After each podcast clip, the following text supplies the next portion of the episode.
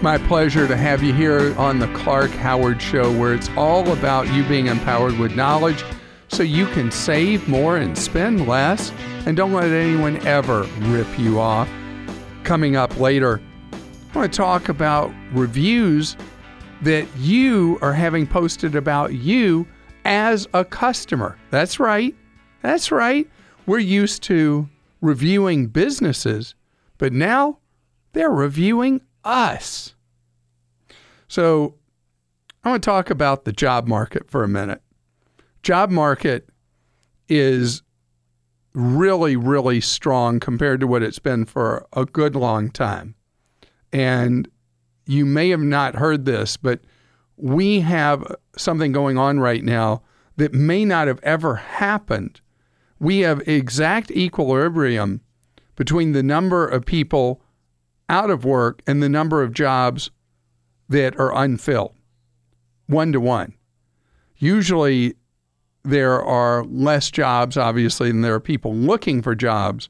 But right now, it's right there with as many people wanting work as there are jobs that need you to fill. So, how does an employer decide? According to CNBC, one of the factors that can hurt you is a lack of longevity on a job on your resume. That when a potential employer is looking at your resume, if they see a job that was ultra short in tenure, they may eliminate you outright. How bad is it? Well, according to the stats that CNBC referred to, you have your chances of making it through the first cut drop to nearly nothing in comparison to people who have no ultra short tenure jobs on their resume. And again, ultra short tenure is considered to be under 15 months. And that's a change from the past. I remember that this is generational, but it used to be if you held a job for less than five years, the term used for you was job hopper. that you were considered to be somebody who had no loyalty to you. But, you know, employers don't have loyalty to workers like they used to. They used to think of somebody coming to work for them that would be there the rest of their working life. But that's not how the game's played now. So now five years is 15 months. And so if you are in a job that you hate, but you want to get a better opportunity next, hate it a little less till you hit, let's say, 18 months. And this is an arbitrary kind of number in the survey and an arbitrary statement I'm making that a year and a half reflects better than 15 months. But it does matter. If you get fired from a job or laid off and it's less time than that, that can't be helped. But I'm talking about where you voluntarily say, I'm out of here, is the point at which an employer may feel you're not worth the effort. William is with us on the Clark Howard Show. Hello, William. Hi, Clark. How are you? Great, thank you, William. You've changed jobs? Yes, I did. I actually just got hired on full time from a contract position into a full time position. Well, that's exciting. You like the new company? Oh, definitely. I get it. I'm doing what my degree states, so I'm pretty satisfied. That is great. I'm working in the uh, tech field now at a company. Great. Well, how can I be of service to you? And congratulations again. Thank you. Um, it's an honor to talk to you. Thank you. Um, basically, I have a 401k from my previous company that I just left. I have about seven thousand dollars in there. I'm just curious, what would it? I want to roll it over into a Roth IRA, but I'm wondering if I should roll the whole thing over, or if I should keep some of it out to be able to pay for some of my school bills that I'm taking right now because I'm finally graduating later on this year. Well, that's great news. So the 401k is subject to ugly taxation. The Yeah, tax um, rates on a- sorry, they had a 30 day a 30 day rollover period. So I wanted to find out before that uh, expires. All right. So let me tell you how it all plays. All right. If they issue you a check, they don't send you a check for seven thousand. They send you a check for let's see, for fifty six hundred dollars. Okay. And the other fourteen hundred they hold back for the IRS. Now, then, what the IRS is hoping, actually, this was something Congress cooked up, is that you won't make up that fourteen hundred, and that fourteen hundred will represent a premature withdrawal from your four hundred one k, and you will be hit with a ten percent federal penalty plus ordinary income tax. Typical taxpayer throwing in also, if you live in a state with a state tax, would be forty six percent tax and penalties. Okay. So you don't want a check. What you do Okay. want to do is you want to move it direct from that old employer into your own IRA. It can't be a Roth.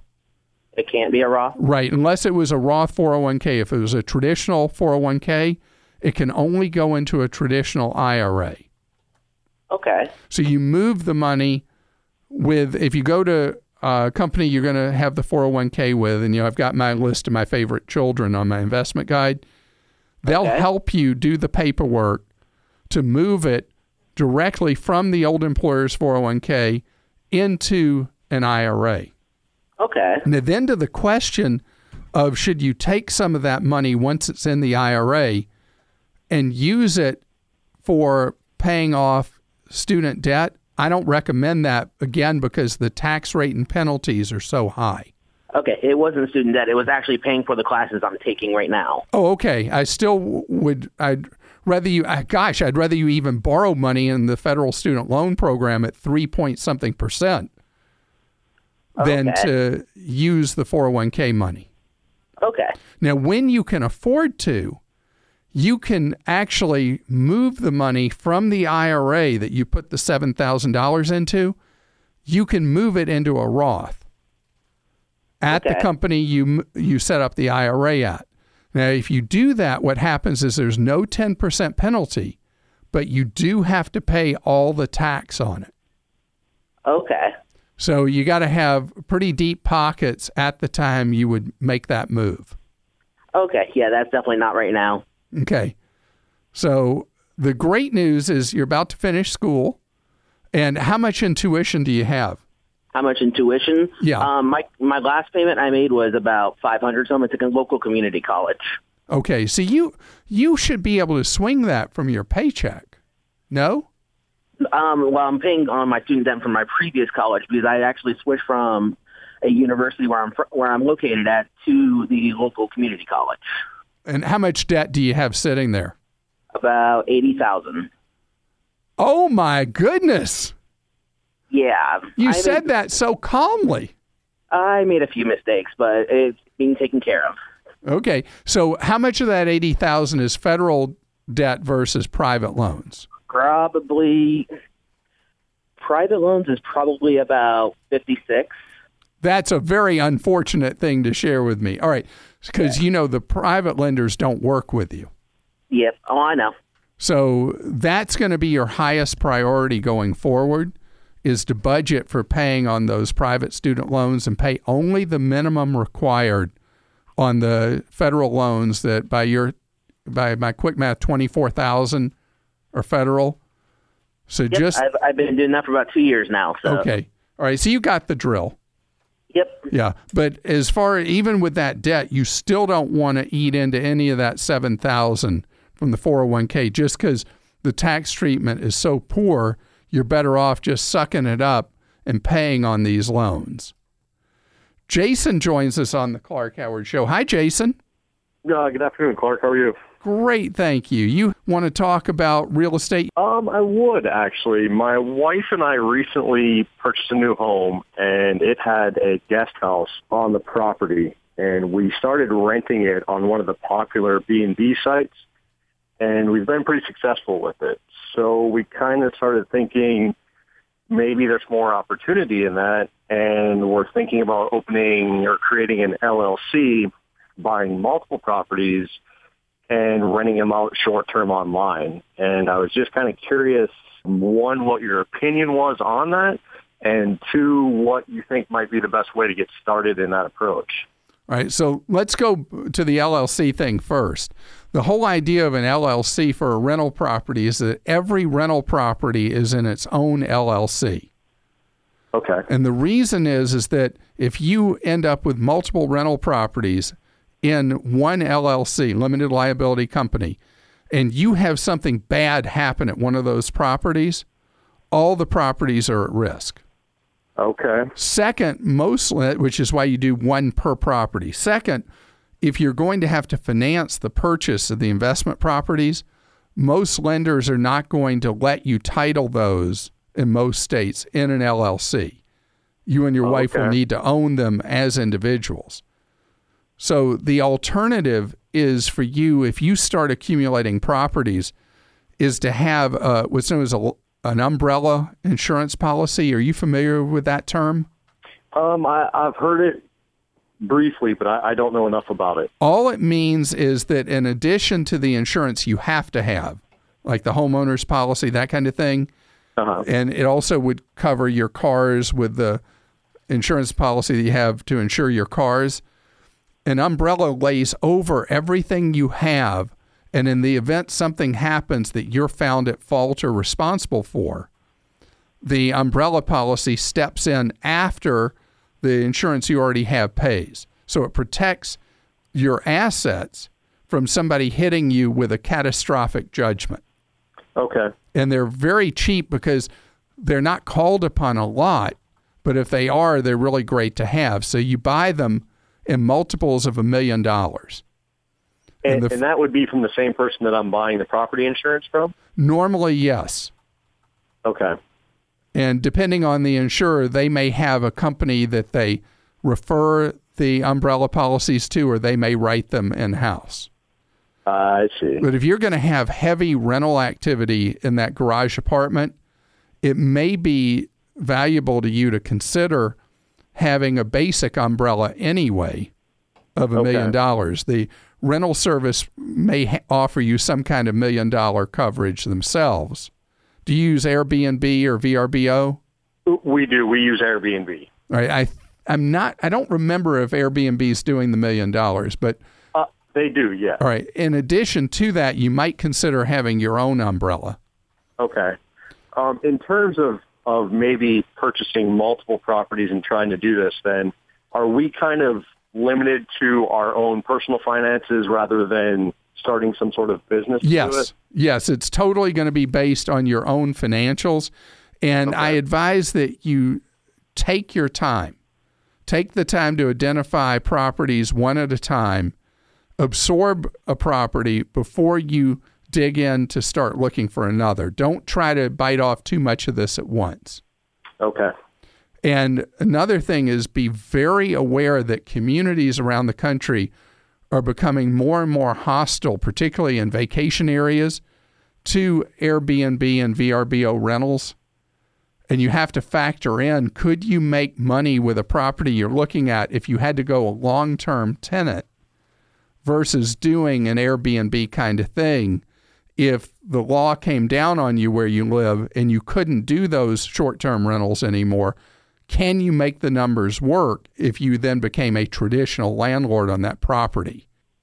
Hi, Gordon. I'm glad to welcome you to the Clark Howard Show. How you doing?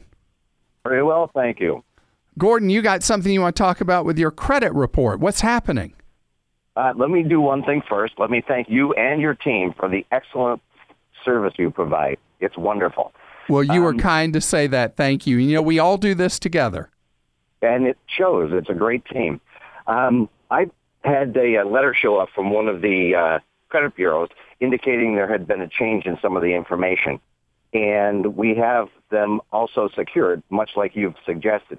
Anyway, I went through the process of getting a copy of it, and one of the things that, that struck me as funny is that there was like 20 different names that I am referred to or that my wife is referred to on this particular document. And I was wondering if it was worthwhile going through and deleting or having those removed and only the legal name that we actually use be on that report. Now, having all those AKAs, also known as, on the reports, I don't know that, that you should put a lot of effort into that, especially if you have a credit freeze in place. Yeah, we do. Yeah, so I, I wouldn't I wouldn't worry about that. You know, credit reports play a game of horseshoes. They really have a lot of inaccuracies to them. And fortunately, many of the inaccuracies really don't lead to harm, like in your case, having all these stray AKAs on there. And then there are those that really do affect you that you have to focus on, like credit on there that's not yours or a delinquent thing being reported that's that's not accurate or whatever. So I wouldn't worry. But I think it's great that you checked. And do you know you have the right once a year to check your credit for free? Yeah, we do. We've uh, used your suggestion and we pull a report, each of ours, uh, once a year. That's great. So I, I think you can rest easy. Okay. Do they have any really odd names for you in those AKAs? No, just uh, different versions of my particular name and my wife's name. My wife is a is a Filipina, so her Spanish heritage shows up, and she's got like four different names that are there. So there's constant confusion as to first, middle, and last. Some immigrants in the United States come with only a single name. You know, they come from cultures where you just have a name. You don't have a first and a last or anything like that. Keeping the credit report straight for the people that have just a single name, that one's really hard. Glad you're with us here on the Clark Howard Show, where it's about you learning ways to keep more of what you make. And you can follow me at facebook.com slash Clark Howard. Reviews are something that you and I read, check up on when we're thinking of buying a product or service. And reviews are something that's standard now with so many things every time you get out of, if you use Uber or Lyft, every time you get out of the car, the immediate thing is they want to review with the driver. Well, you know, the driver's reviewing you too. Didn't know that, huh? Maybe you did know that. But reviews are now becoming a two way street. And it's becoming much more part of what you're going to expect. You know, Christopher Elliott, I don't know if you know who he is. He's a fantastic guy, and he runs a nonprofit organization that advocates for people that are having hassles with companies. You can see what he does at elliott.org. Two L's, two T's. Great guy. Anyway, he's talking about how you're going to see and experience more and more, many times not even being aware of why somebody doesn't want to do business with you, with you being the customer, because of reviews that people behind have left. It's like when the second grade teacher leaves comments for the third grade teacher, and your first day in school, you can already tell the teacher has it in for you. So it's that same kind of idea. So occasionally, someone will cheap shot you. But usually, my experience, you may deserve it. You know, I do um, Lyft line and Uber pool. That's pretty much the only way I'm ever in an Uber or a Lyft is when I do the carpool version, where it's a lot cheaper. And I really observe the behavior of other people in the car with me. And I'm like, wow, that person's got tude. And, you know, for TV, I drove an Uber and Lyft to see what the experience was like driving. It was really cool TV. Anyway, the the passengers were some of them were were a lot to handle, let me tell you. And so people's character, their behavior now can come back to boomerang on them, which you may think is, is justice. But again, from time to time, somebody will will put a review of you that's just not going to be right or fair. One of the problems with all of these systems is often there's not an adequate way for you to be able to dispute what someone has said about you. It's like the thing with the banks where they put you on the bad boy, bad girl list where you're banned from opening a bank account. And the banks are given unlimited power to say that you can't open an account and you have no right to appeal, no due process at all, which I think is absolutely ridiculous since banks are subsidized by the taxpayers and public institutions and should not have that kind of power that's unquestioned without any due process and any right to appeal. Matt is with us on the Clark Howard Show. Matt, you want to talk about buying vehicles for sale on the web, is that right? Yes. What are you thinking of doing? Well, I need a new truck, and so I was looking for cars, and I found a couple that were priced way undervalue what they should be. And, you know, the process was that they would send it to me for a week for me to have it tested out, blah, blah, and all that. And uh, then at the end of the week, I'd have a decision. I could either send it back or I could pay them. But I was just kind of leery about it because of the price tag on it. So, how much below market price is a vehicle supposedly for sale? Probably about twelve thousand dollars. So you got to know that's a scam. Yeah. Yes, I, I wouldn't even bother having any more contact with the online sellers. Then there's also got to be some kind of gotcha from them, some kind of deposit they want you to pay up front. Well, see, that's the thing. There was none. That's what was confusing me. Yeah, I don't believe that at all. All they wanted was a name, my name, address, and phone number, which I really didn't want to give that. There's no doubt that this would have morphed into a scam that would have really hurt you. Gotcha. Now, uh, what I'd like to do is, you know, you've now told your situation. Hopefully, we will hear from somebody who went further than you did and ended up finding out how the next layers of the scam work. Gotcha. But there's no chance that somebody, why would somebody sell you a vehicle more than $10,000 below its market value and send it to you no money at all, tell you have fun with it for a week, and then if you don't like it, well, we'll take it back. You know that's not going to happen in the real world. Yeah. So hopefully we will get the whole thing tied up by somebody else calling and sharing how the scam fully operates, but that is not where you're going to find your truck. Mark is with us on the Clark Howard Show. Hi, Mark. Greetings. How are you? Great, thank you. You have triplets. Yeah, don't drink the water in Indiana. It's bad for you. I guess so. Wow, but you got it all done at once. well, three girls, eleven. It's drama all the time, but we're, I'm living the dream. So I, you know, you gotta you gotta live in the moment, and so that's what we're doing. All right. Well, how can I be of service with the triplets? Well, the question we I have, uh, my wife and I have both uh, frozen our credit, and with three girls, age 11, at what age would you suggest a credit freeze for them? Even if you have no credit, can you freeze something that you have no credit on, or is it just good to freeze it? Period. Well, that is a great question because kids are far more likely to have their identity stolen than an adult. Because for a criminal, a kid is a clean slate and they can establish a whole new identity as that child's full name, the whole bit, and that kid's social security number because they've got no real history there. Right. So they can set this whole thing up, which is why, and it's not discovered typically till a kid, if a kid goes to college at age 17 or 18.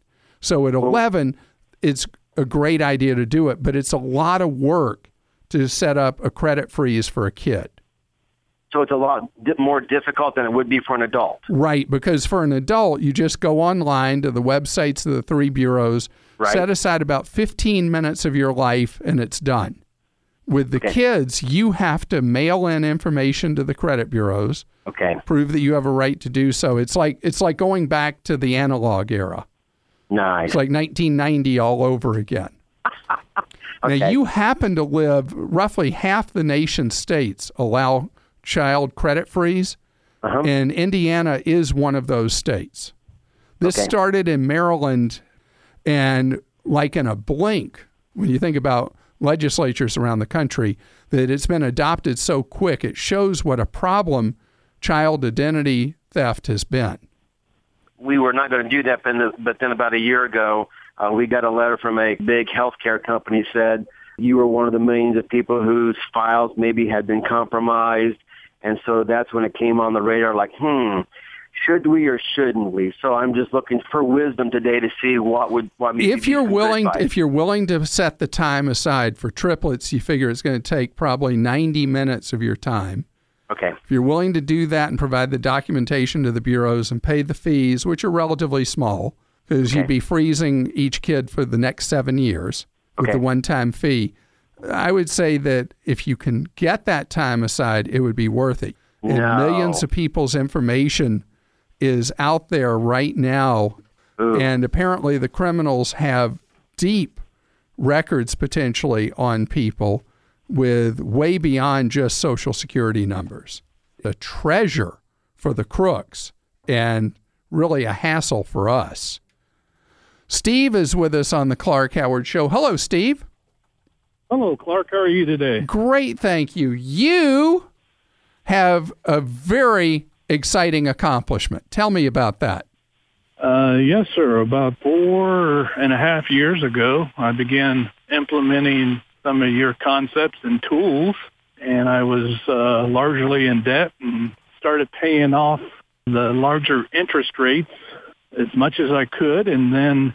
Of course, those are the ones with the high interest rates, and the, making the minimum payment on the uh, lower interest rates. And as I got the higher interest rate paid off, then I started applying that payment towards the other payments, and eventually I was paying $2,800 a month to a single loan and got debt free. Well, as of September of this year, I'll be debt free. That is so exciting. So, debt was really causing you a lot of anxiety, stress, limiting your options in life. That's correct. Not too terribly bad. I was 28000 in debt, but that was just the interest alone was killing me each month. Three or four hundred dollars a month was a lot of interest to be paying a month, and so I started in implementing your concepts and using your tools. And Yeah, but you you gave that's now the second time you've given me credit for this. You're the one who's done this. I mean, you know, there are many different strategies people recommend. It's all about grabbing hold of them and you did and you've gone from $28,000 in high interest debt to 0 dollars in debt. as of, as of September of this year, it will be uh, zero dollars. Yes, uh, but it was How does that make you feel? How does that make you feel that you've done that? Well, it, it is a wonderful feeling. In fact, uh, we had a recent family conversation, and we have agreed that my wife and I are going to pay for an entire trip to Disneyland for our family of 10. Wow. As your graduation gift. I love it. Yeah. So, uh, you know, the beauty is that you, it took you, you said four and a half years to wipe out this debt. Is that what I heard you say? Correct. So, for these four and a half years, you have consciously lived on less than what you make so that you freed up the money to be able to pay on these debts. And so, and as you reduce the amount of debt each month, you're so much more efficient with what you're paying because more money ultimately ends up going to principal, significantly less to interest as the balances start coming down. So, what seems impossible in the beginning becomes manageable and then becomes ultimately a breeze. Yes. About halfway through, you get uh, a little bit more excited when you see the principal going down twice as fast as it did before. That is so great. And, you know, now that you have learned to live on less than what you make, you know that for you going to graduate school and how to handle money is now you've completed undergraduate school, you got out of debt. Graduate school is you start taking that money that you were putting towards debt starting after September, and that money would be best used going into a Roth IRA for you and your wife. That's correct. And you each have to have your own Roth, but over time, you'll build up substantial money for your future. And this is just so exciting. Yes. Uh, well, not only was I paying the debt, but I was contributing to an IRA. So that, in the midst of it too. That's great. That's correct. Wow. So now I could apply more towards the IRA and a, a nicer vacation. And so the vacation, how are you going to pay for that? That will be cash, of course. uh, you know how the Super Bowl winners say, "We're going to Disney World." this is your personal Super Bowl getting out of debt. And I'm so excited for you and your family. And you enjoy that vacation. Andy is with us on the Clark Howard Show. Hello, Andy. How's it going? Great, thank you. How about yourself? Good. You have seen a pitch for a TV service that you're really curious about. I have. You're right. I've seen a lot of buzz on the social media about these home theater PC devices, and I'm just wondering what the story is on them.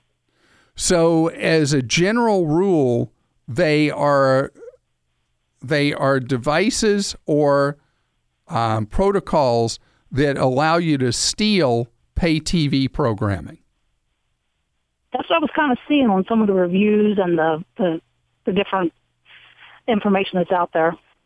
Now, the thing that's really crazy is is there one in particular you're looking at? Like, how much does the one cost that you're looking at? Uh, it's two hundred ninety nine dollars, but they have it on sale right now for one hundred ninety nine dollars. So two hundred dollars, you get their uh, device and software that allow you to watch programming without paying your normal monthly fee for it. So then there's a ninety nine dollar a year subs- for the year subscription fee. Okay. So I'm not going to name the one in particular you're looking at because I don't want people to think, oh, I should go check that out. The one you're looking at is one that uh, the reviews on it, the legit reviews are terrible. It looks like, from looking at it, I've looked at it before, it looks like the reviews are fake, where people are saying how wonderful it is. Mm-hmm. And when you look at what people who are actually using it and demonstrate the problems they're having with it, I would stay away from it. But there's something else too. Any of these sites that say they're going to help you pirate, steal programming, you're really stepping into dicey territory. They actually don't use obviously that language on the on their on their websites, but you're right. The, the reviews are very polarizing. Right, because the reviews that love it, I think, are generally fake reviews. the reviews mm-hmm. of people that that give it like no stars, those are people who have uh, taken the bait, bought it, and then they're like, "This thing's awful." So, is there any type such of device? I mean, we already have Roku and those type of devices, but nothing beats there... Roku. Okay. The the thing with Roku though is that you know as the the clearinghouse, there they will find from time to time sources like you know how Crackle you can Yeah. watch programming for free and that's Mhm. legit. Have you ever noticed Crackle on your Roku?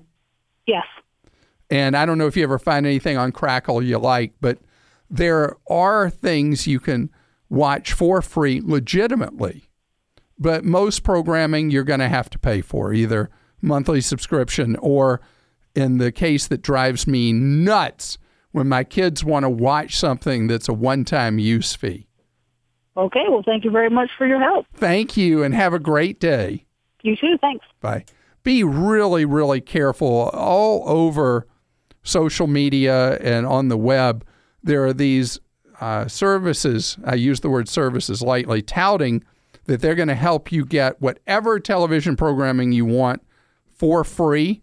Just remember, they're helping you pirate, steal content, and that's never going to play out well. You're listening to The Clark Howard Show. I want you to know that I appreciate so much that you've just tuned into our podcast, that you had faith in the information and advice you get. You want more information from us? One of the best ways to get Clark Smart is with our free newsletters Clark Daily, Clark Deals and Travel Escape. Sign up now. You'll be able to unsubscribe at any time if you think I'm wasting your time. Go to clark.com slash newsletters.